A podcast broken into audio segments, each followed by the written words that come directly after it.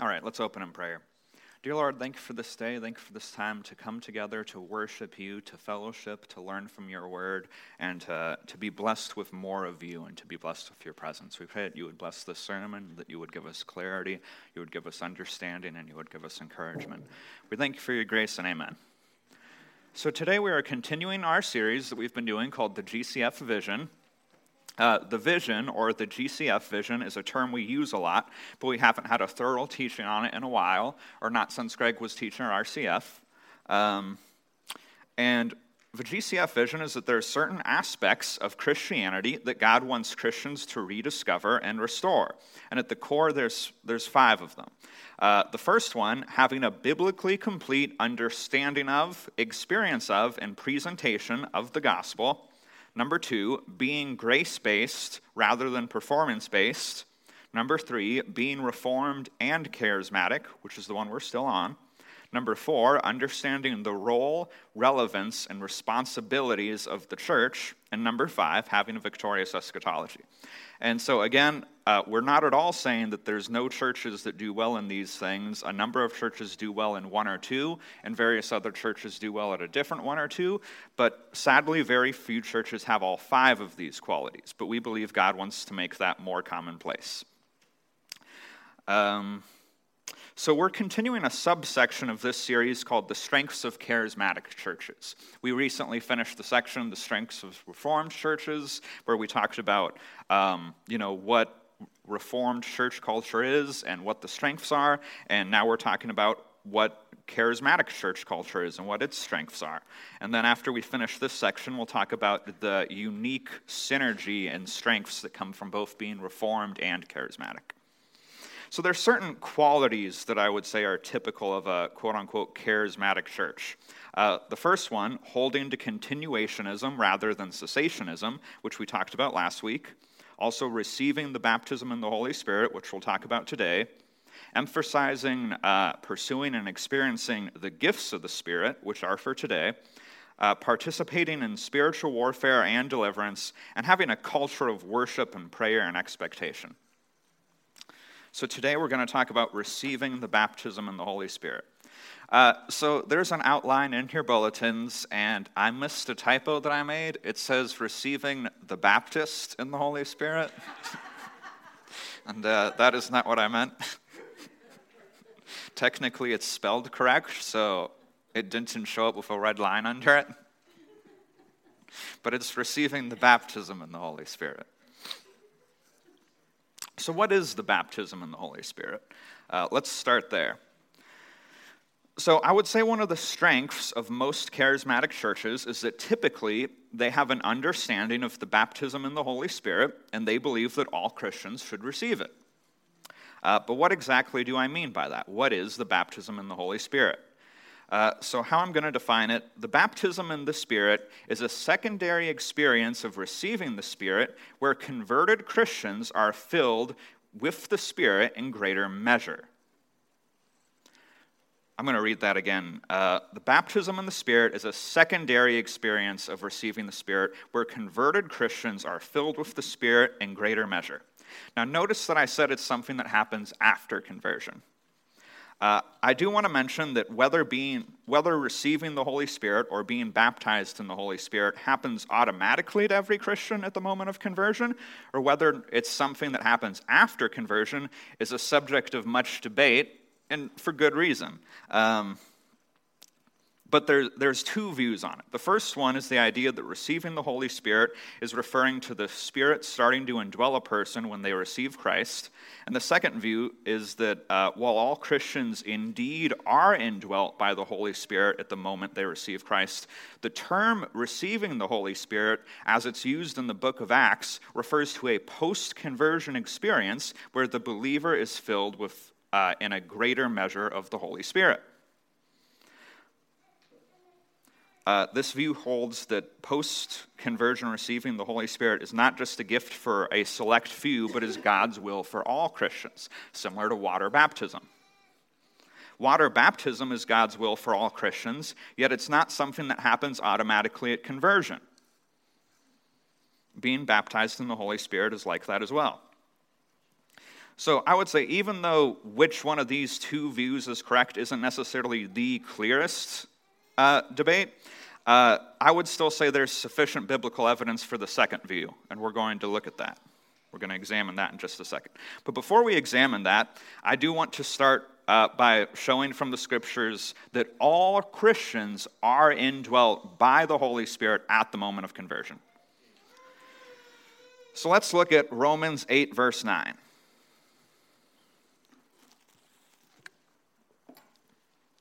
You, however, are not in the flesh, but in the Spirit, if in fact the Spirit of God dwells in you. Anyone who does not have the Spirit of Christ does not belong to him. So that's pretty clear. That's pretty cut and dry.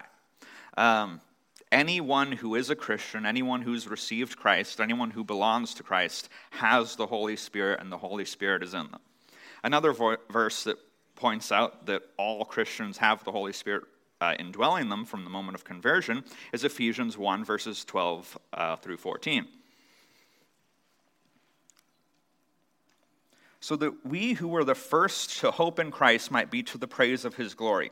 In him also, when you heard the word of truth, the gospel of your salvation, and believed in him, were sealed with the promised Holy Spirit, who is the guarantee of our inheritance until we acquire possession of it to the praise of his glory. So, those two passages make it clear that a person, when they receive Christ, is indwelt by the Holy Spirit at that moment. But having looked at that, uh, we're now going to move to the evidence um, that what the book of Acts refers to as receiving the Holy Spirit is something that happens after conversion. There's five passages of Scripture we're going to look at. Uh, the first one is in Acts 8. Let's turn to Acts 18, no, Acts 8, verses 14 through 17.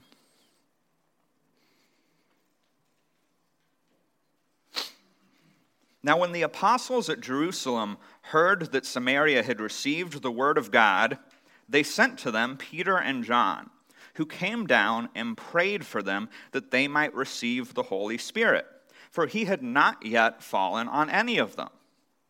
But they had only been baptized in the name of the Lord Jesus. Then they laid their hands on them and they received the Holy Spirit. So let's, let's notice a few things about this passage. First off, these were already believers. It says, um, when the apostles in Jerusalem heard that they had received the word of God, they had already received the word of God. They believed the gospel. They received Christ. These people were believers. But they didn't automatically receive the Holy Spirit uh, Peter and John were sent for that. And some people might question whether or not they really believed it, but it doesn't say that Peter or John preached it to them again when they arrived. It says that they prayed for them and laid hands on them. So it would be weird if they had heard it before Peter and John came, but didn't really believe it, and then just happened to start believing it right when Peter and John laid hands on them. That is quite unlikely. So they were true believers, and it said that the Holy Spirit had not yet fallen on them. Not only that, but it seems like the apostles had the expectation that they weren't going to automatically receive the Holy Spirit just by becoming believers. Else, why did they send Peter and John? It seems like they had the expectation uh, that after becoming believers, they needed to receive the Holy Spirit. So that's evidence for that in Acts 8. But let's also look at Acts 19. Acts 19, 1 through 6. And it happened that while Apollos was in Corinth, Paul passed through the inland country and came to Ephesus. There he found some disciples, and he said to them, Did you receive the Holy Spirit when you believed? That's an interesting question to ask, but we'll get back to that. And they said, No, we have not even heard that there is a Holy Spirit. And he said to them, Into what then were you baptized? They said, Into John's baptism. And Paul said, John baptized with the baptism of repentance, telling people to believe in the one who was to come after him, that is, Jesus. On hearing this, they were baptized in the name of the Lord Jesus. And when Paul had laid his hands on them, the Holy Spirit came on them, and they began speaking in tongues and prophesying.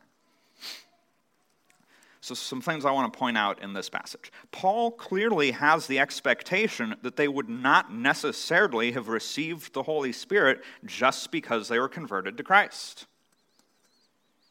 That's why he asks them, Did you receive the Holy Spirit when you believed? And someone might, you know, raise the objection that they weren't converts at that moment, but that still doesn't explain why Paul asks the question at all. It's pretty clear that Paul was under the belief that they wouldn't necessarily receive the Holy Spirit, uh, whatever is intended to be meant by that, right at conversion. Else, why would he even ask them? And I also want to point out that they didn't immediately receive the Holy Spirit as soon as they believed.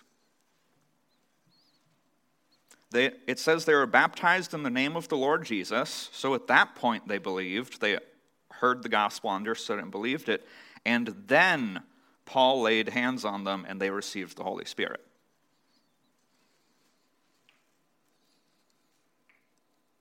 So not only did Paul have the expectation that they wouldn't receive the Holy Spirit automatically just by converting to Christ, it wasn't till moments after they received Christ that they received the Holy Spirit.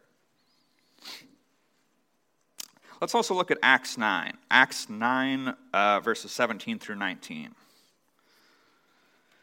So Ananias departed and entered the house, and laying his hands on him, he said, Brother Saul, the Lord Jesus, who appeared to you on the road by which you came, has sent me so that you may regain your sight and be filled with the Holy Spirit. And immediately something like scales fell from his eyes, and he regained his sight. Then he rose and was baptized, and taking food, he was strengthened. For some days he was with the disciples at Damascus. So I would say this is when Paul received the Holy Spirit. And Ananias says that he was sent not just so that Paul would regain sight, but that so he would be filled with the Holy Spirit. He doesn't say he was sent so that Paul would believe. I think there's strong, strong reason to think that Paul already believed at this point. It would be a bit um, weird if Paul, after seeing Christ and doing what Christ said to do and having three days to think about it, still didn't believe. It would seem he believed pretty quickly after seeing Jesus. And someone might suggest that um, he didn't really know the gospel, and maybe Ananias was sent for that, but I'm pretty sure he did know the gospel because he was persecuting Christians not because he didn't know the gospel, but because he did, and he didn't believe it. He knew the gospel, and that's why he persecuted Christians. So you have to ask why did God send Ananias so that Paul would be filled with the Spirit? God didn't send Ananias so that Paul would be converted. Paul had already believed. And also note that when Paul receives the Holy Spirit here, it's by the laying on of hands, just like we saw in the two chapters that we just examined. So, those are, um, I think, three cases from the book of Acts that kind of show this idea that whatever the book of Acts is referring to when it says receive the Holy Spirit is a post conversion experience. I also want to point out that it's always something that happens usually moments to at most days after a person is converted. Or that's what it's supposed to be. But we've got two more passages that somewhat show evidence for this. Let's look at Acts 2. Acts 2 1 through 4.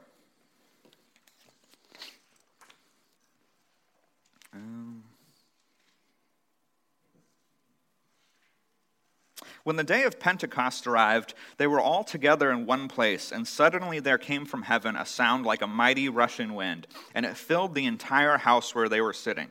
And divided tongues as of fire appeared to them and rested on each one of them. And they were all filled with the Holy Spirit and began to speak in other tongues as the Spirit gave them utterance. So, you know, this is the initial outpouring of the Holy Spirit. This is Pentecost. And, um, and the disciples received the Holy Spirit at this point. But didn't the disciples already have the Holy Spirit? There's some reason to think that they did, or that the Spirit was already indwelling them. They already believed in Christ, uh, but let's also look at John 20, verses 21 through 23. And Jesus said to them again, Peace be with you. As the Father sent me, even so I am sending you.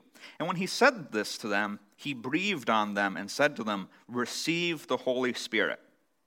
If you forgive the sins of any, they are forgiven them. If you withheld forgiveness from any, it is withheld. So there is reason to think that the disciples were already indwelt by the Holy Spirit at Pentecost.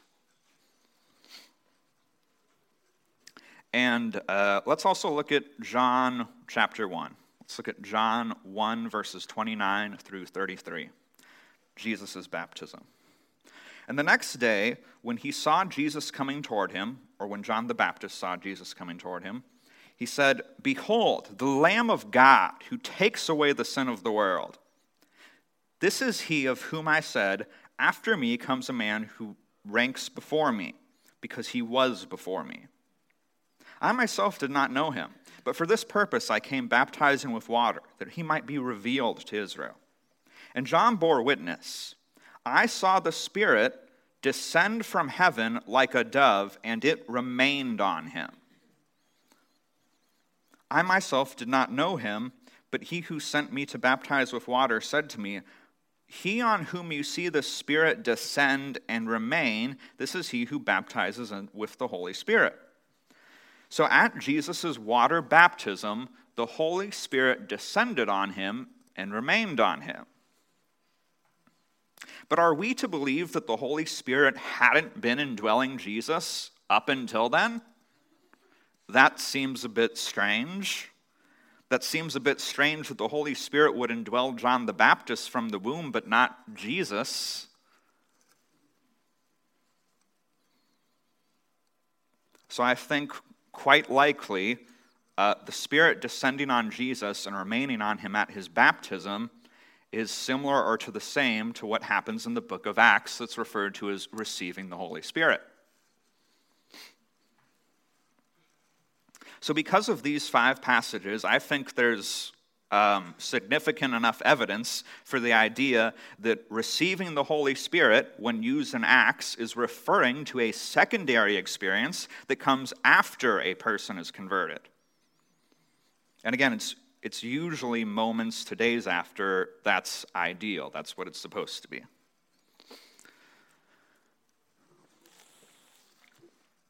So, that being said, uh, I want to clear up some potential misunderstandings. There's three potential misunderstandings that I want to clear up.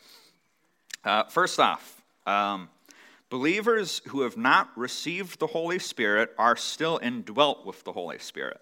Again, we, we already saw that in Romans 8, verse 9, and in Ephesians chapter 1. Uh, but I just want to make sure that we all understand that. Believers who have not received the Holy Spirit, as the terms used in the book of Acts, are still indwelt by the Holy Spirit if they've received Christ.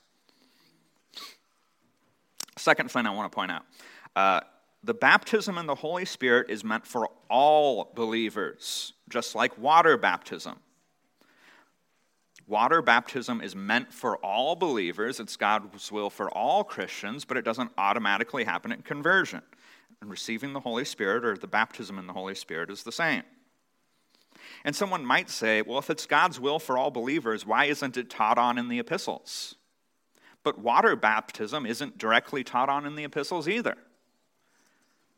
Nowhere in the epistles are we directly instructed to be water baptized. The epistles seem to just take the assumption that the believers being written to have been water baptized, and nowhere do they directly teach on it at all. And then the third thing I want to point out, um, just to help us avoid misunderstandings, is that after receiving the Holy Spirit, there's, there's subsequent fillings of the Spirit. There's always more being filled with the Spirit to do and to happen. Let's look at Acts 4, verses 27 through 31.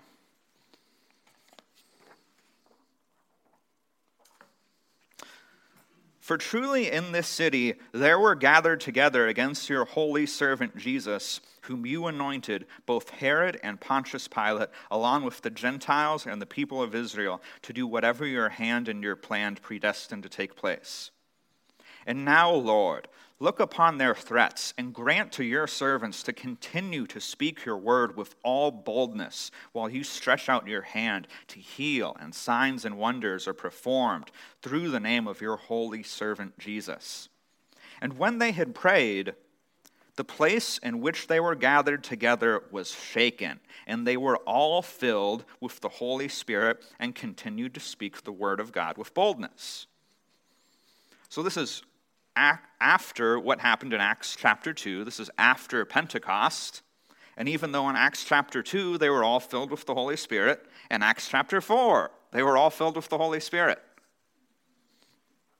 Because being filled with the Spirit is a continual thing. Let's look at Ephesians chapter 5 verse 18. And do not be drunk with wine, for that is debauchery, but be filled with the Spirit so the Greek word used here for be filled is in the present tense, not in the future tense. And in Greek, like in the present tense, we in English we use the present tense to describe uh, something that's happening now, like when it's happening. But in Greek, the present tense is used to indicate ongoing action, something that's a process, like the sun is rising. The sun doesn't just rise at one moment, the rising is a process, it's an ongoing action. And so the word be filled, it's a command and it's in the present tense. So a better way of understanding it is be being filled.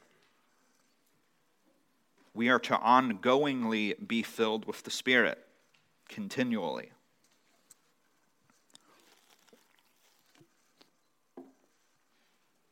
Since we're talking about that, I just want to point out it's interesting that even though God is the one who fills us with the Spirit, be being filled with the Spirit is a command.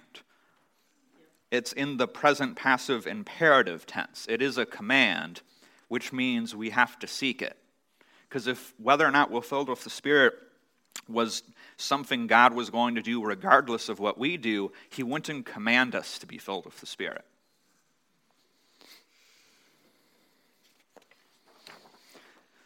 All right, so those were just some uh, potential misunderstandings I wanted to clear up.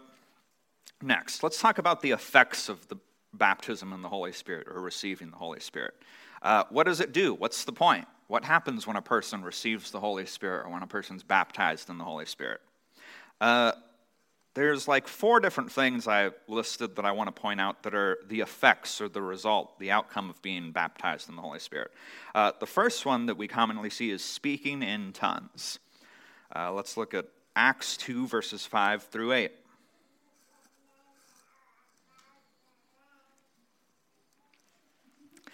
Now there were dwelling in Jerusalem Jews, devout men from every nation under heaven. And at this sound the multitude came together. And they were bewildered because each one of them was hearing them speak in his own language. And they were amazed and astonished, saying, Are not all these who are speaking Galileans? How is it that, he, um, that we hear each of us in our own native language? So that's Acts chapter 2, Pentecost, the initial outpouring of the Spirit. They all spoke in tongues. Let's look at Acts chapter 10, verses 44 through 46. While Peter was still saying these things, the Holy Spirit fell on all who heard the word. And believers from among the circumcised who had come together, who had come with Peter were amazed because the gift of the Holy Spirit was poured out even on the Gentiles, for they were hearing them speaking in tongues and extolling God. Let's look at Acts uh, 19, verse 6. And when Peter had, and when Paul had laid hands on them, the Holy Spirit came on them, and they began speaking in tongues and prophesying. So we in Acts, when we see a person baptized in the Holy Spirit, we see tongues with it, speaking in tongues. And we'll, we'll get to more on that in a bit. Another thing that's uh, common, a common co- consequence of receiving the baptism in the Holy Spirit is boldness for the gospel. Uh, let's look at Acts 2, verse 36. So, you know, Acts chapter 2, the initial outpouring of the Holy Spirit. Uh, just a few weeks before this, Peter wasn't feeling very bold for the gospel. He had just denied Christ. Um, he seemed to be concerned for his life, and he had repented of that, but he, he didn't seem particularly bold for the gospel a few weeks before this. But then, after receiving the Holy Spirit, he seems to have more boldness.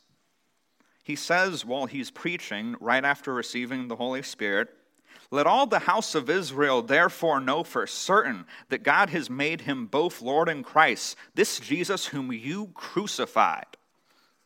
Like, that's a bold thing to say to a crowd of people who just crucified Christ. They're not very kind. They might not receive it very well. So we see Peter has more boldness for the gospel after receiving the Holy Spirit. Let's also look at Acts 9, verses 17 through 20.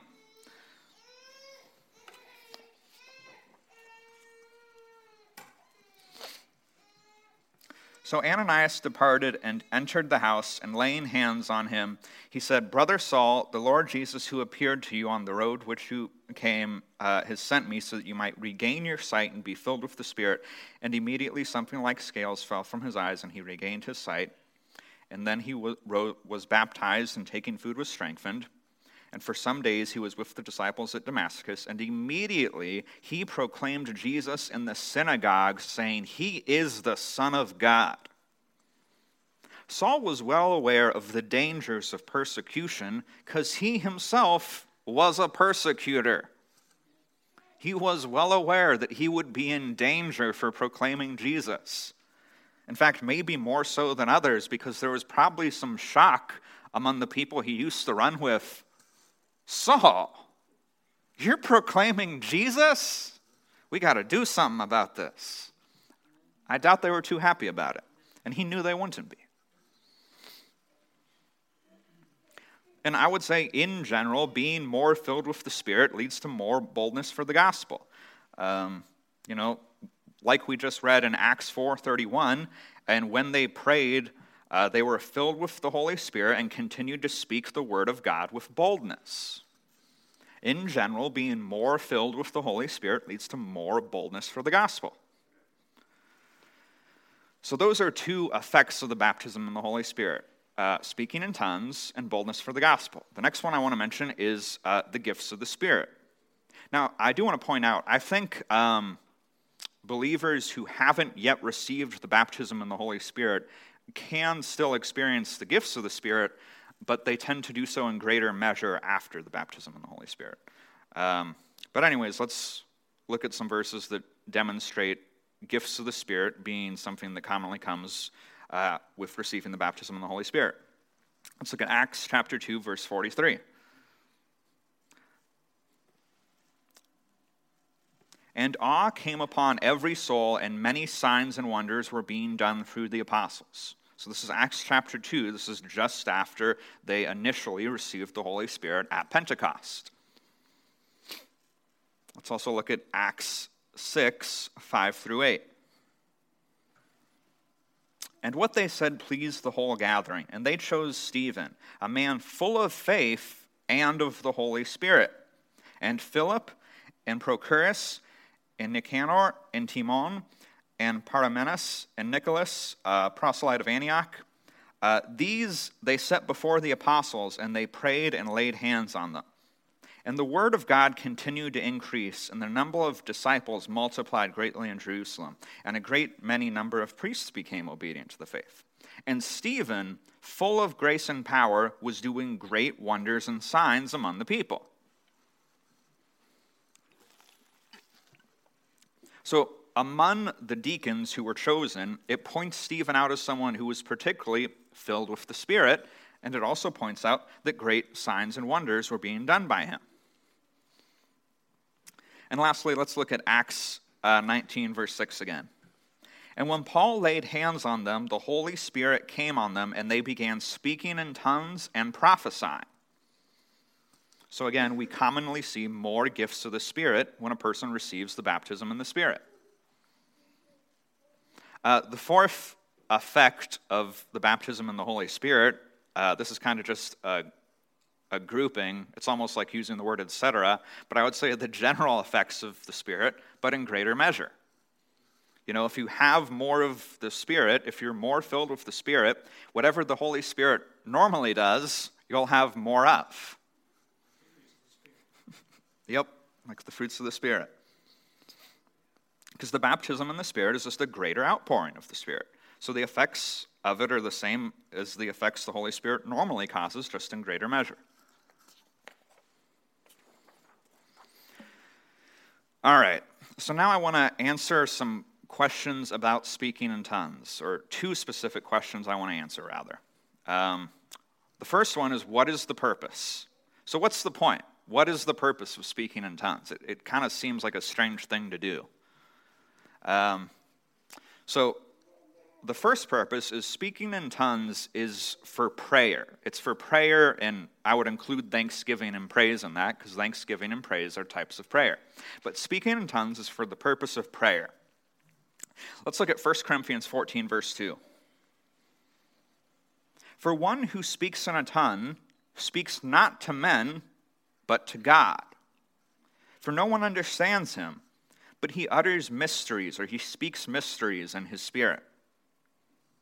So that's the first clear verse that says, um, you know, speaking in tongues is prayer. Let's also look at 1 Corinthians 14, verses 13 through 16. Therefore, one who speaks in a tongue should pray that he may interpret. For if I pray in a tongue, he doesn't say, um, you know, if I speak to people in a tongue, he says, if I pray in a tongue, my spirit prays, but my mind is unfruitful. What am I to do? I will pray with my spirit. So when he says pray with my spirit, he's talking about praying in tongues. But I will pray with my mind also. And by saying pray with my mind also, he's talking about praying in a language he naturally speaks. I will sing praise with my spirit, and I will sing with my mind also. Otherwise, if you give thanks with your spirit, how can anyone in the position of an outsider say amen to your thanksgiving when he does not know what you are saying? Let's also look at Acts 2, verse 11. Uh, both Jews and proselytes, Cretians and Arabians, were hearing them telling in our own tongues the mighty works of God. So they were praising God. They were praising God for the mighty works that he had done. Let's also look at Acts 10, verse 46. For they were hearing them speaking in tongues and extolling God or praising God. So we see that um, speaking in tongues is for prayer. It's a type of prayer. It's praying to God in a different language that you don't naturally speak. I would also say that the purpose of speaking in tongues or praying in tongues is for edification, for building uh, a person up in their spirit. Let's look at 1 Corinthians 14, verse 4.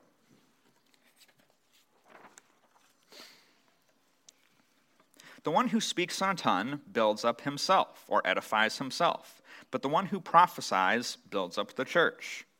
Let's also look at uh, Jude 1, verse 20.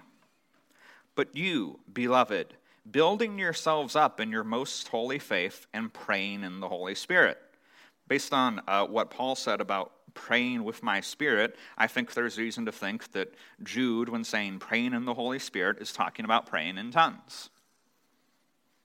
So, building yourselves up in your most holy faith, praying in the Holy Spirit. So, it's hard, it might be kind of hard to explain exactly how it builds a person up, but when a person prays in tongues, the Holy Spirit is working in their spirit. Um, drawing them closer to God and doing positive things in their spirit. It's kind of complicated. We're not going to get too deep into that, but it, it's for edification, it's for growth. It helps the person who's praying in tongues to grow spiritually. So that's the first question. Uh, what's the purpose of speaking in tongues? The second question I want to answer is Is praying in tongues meant for all believers?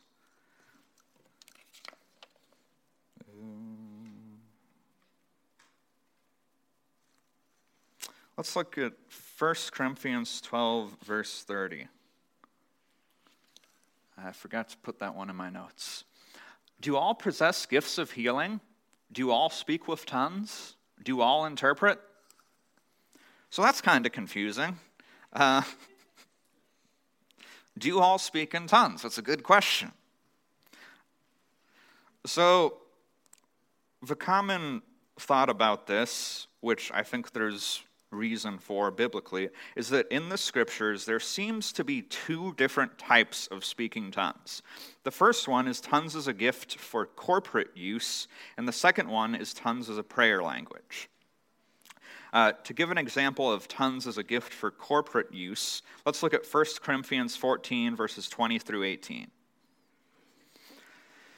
Brothers, do not be children in your thinking. Be infants in evil, but in your thinking be mature. In the law it is written, By people of strange tongues and by the lips of foreigners I will speak to this people. And even then they will not listen to me, says the Lord. Thus, tongues are a sign not for believers, but for unbelievers. While prophecy is a sign not for unbelievers, but for believers. If therefore Therefore, the whole church comes together and all speak in tongues, and outsiders or unbelievers enter. Will they not say that you are all out of your minds? But if all prophesy and an unbeliever or outsider enters, he is convicted by all. He is called to account by all. The secrets of his heart are disclosed. And so, falling on his face, he will worship God and declare that God is really among you. So, in this passage, we see an example of the gift of tongues for corporate use, which I would say is different, a different type of tongues per se, than tongues as a prayer language.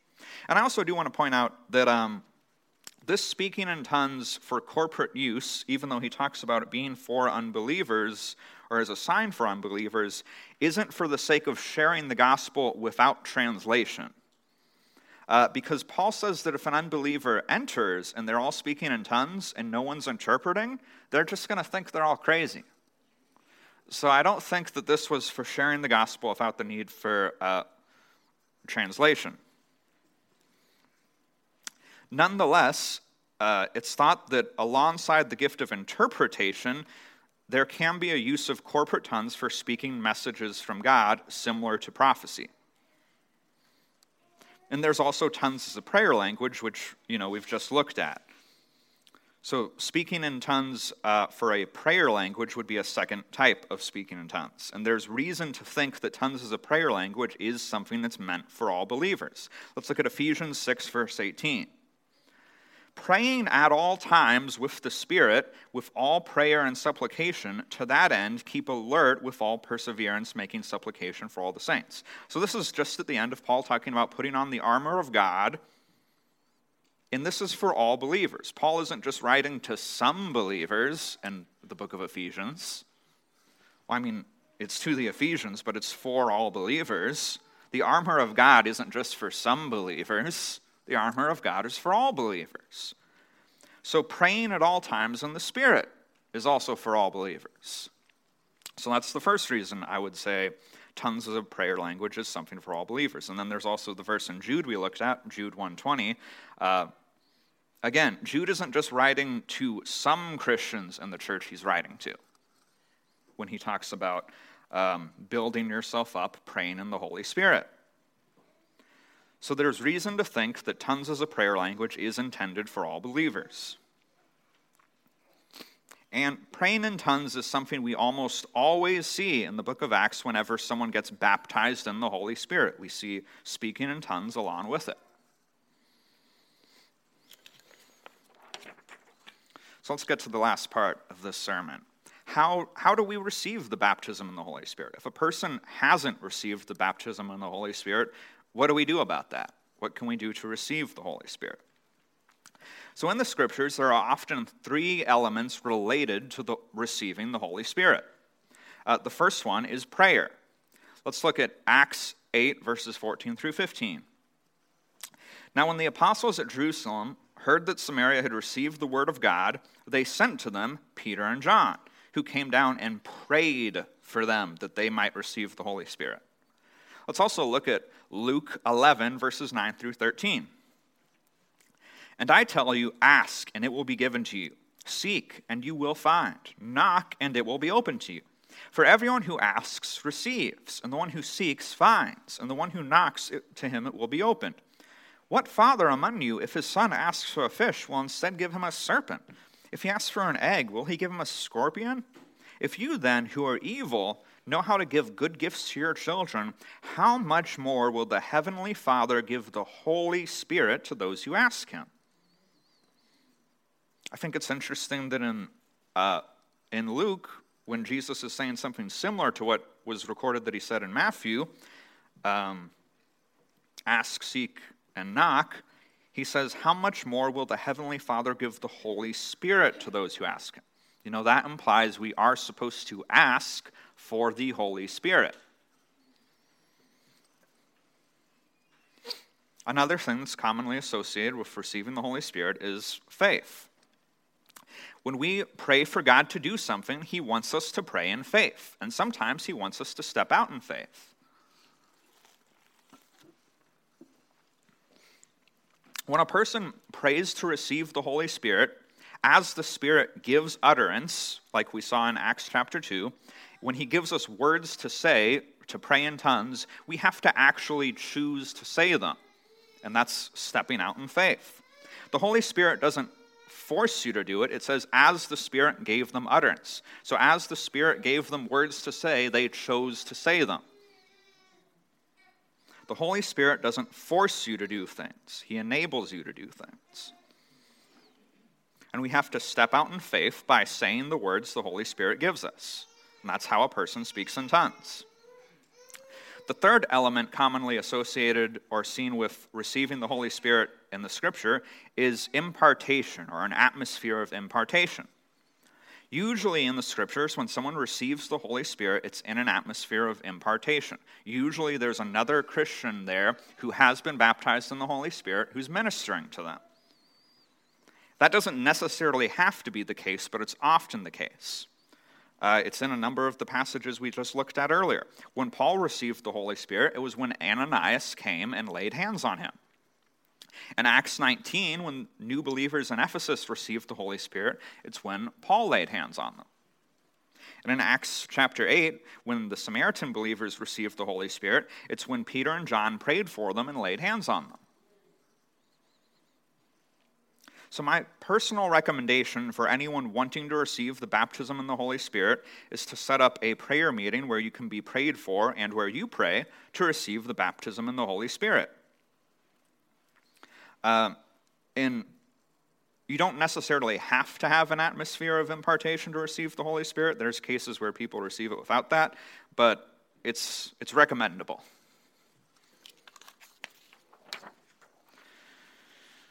So, that being said, on how to receive the Holy Spirit, I quickly want to mention a few potential hindrances to receiving the Holy Spirit, and then we'll get to our conclusion and communion meditation. Um, there, there are sometimes some hindrances that can hinder a person from receiving the Holy Spirit. Uh, the first one would be incomplete conversions, or uh, better stated, false conversions. Uh, sadly, in America, we have a lot of false conversions, people who haven't really believed the gospel. They just attend church every Sunday and, you know, claim to be a Christian. I'm an American. We're all Christians. This is America. But we are not all Christians. Let's look at John 14, verse 17.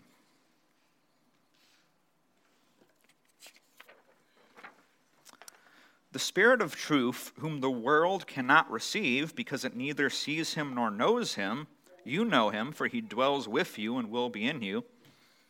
So the world can't receive the Holy Spirit. And, you know, sadly, because of our poor presentation of the gospel in America, there's a lot of um, false converts in the church. So, incomplete conversions can be a hindrance to receiving the Holy Spirit. Another hindrance or potential hindrance to receiving the Holy Spirit would be doubt. God wants us to pray with faith when we pray for things, and, uh, and doubts that we hold on to in our hearts can sometimes keep us from receiving what God has for us. A person might be struggling with the idea that God would want to give them good gifts, that God would want to give them the Holy Spirit. You know, God never gives me anything good. I'm, I'm just different. Uh, that's a common internal belief. And a lot of us have struggled with that type of thing to some degree. Or a person might just be struggling with believing that God would do so supernatural things in their life. Uh, sadly, natural mindedness is such a problem in America, it greatly influences even the church. But doubt can be a hindrance to receiving what God has for us. We, we need to pray with faith, with expectation. The last thing I want to mention of potential hindrances to receiving the Holy Spirit is unrepentant sin. Uh, let's look at Psalm 66, verse 18. If I had cherished iniquity in my heart, the Lord would not have listened. Any unrepentant sin, sin that we're purposefully hanging on to and not repenting of, can get in the way of receiving what God has for us. It could be unforgiveness, it could be occult involvement, it could be pornography, but any sin we know of that we don't repent of can get in the way. So, that being said, in conclusion, the baptism of the Holy Spirit is for all believers. And I think, you know, there's good evidence in the book of Acts that what the book of Acts refers to as receiving the Holy Spirit is something that happens to a converted Christian after they've become a Christian. We've seen multiple cases of that. And it's something that we all need. And therefore, it's something we should seek. You know, be being filled with the Holy Spirit is a command, it's something we're to seek. Jesus said, Ask, seek, and knock. And God will give the Holy Spirit. So the baptism of the Holy Spirit is for all believers, and it's something we should seek. Um, I also want to mention at the bottom of the back page of your outline, um, Greg did a series that is more detailed than we have time to get into and i put a link to that series. It has the audio and the outlines but that's it goes into more detail than we had time for today and it's it's a great series. It's very helpful. So if you would like to know more details about the baptism in the holy spirit i would recommend checking out that series also, if you would like to be prayed for to receive the baptism in the Holy Spirit, uh, you can talk to Greg, and there will be people up here today uh, who you can talk to. You could talk to the elders or any of the leaders. But if you are interested in receiving the baptism in the Holy Spirit, please talk to us afterwards and ask for prayer. And we can uh, work on organizing something. Uh, so let's get to our communion meditation. Jesus bore our condemnation. Let's look at Romans 8, verses 1 through 4. There is therefore now no condemnation for those who are in Christ Jesus. For the law of the Spirit of life has set you free in Christ Jesus from the law of sin and death. For God has done what the law, weakened by the flesh, could not do by sending his own Son in the likeness of sinful flesh and for sin. He condemned sin in the flesh in order that the righteous requirement of the law might be fulfilled in us who walk not according to the flesh, but according to the Spirit. There is no more wrath for the children of God because every last drop of it was poured out on Christ. You know, we get tempted to think that God might still have some wrath for us, but it's not like God was um, punishing Christ for our sins on the cross and then decided, well, I'm just going to save these few drops of wrath and maybe give it to him later. Not give it to Jesus later, give it to Josiah later for his stupid sins he's going to commit. No, God doesn't do that. God poured every last drop of his wrath out on Christ, and he has no wrath for his children. So let's praise him as we come to the table.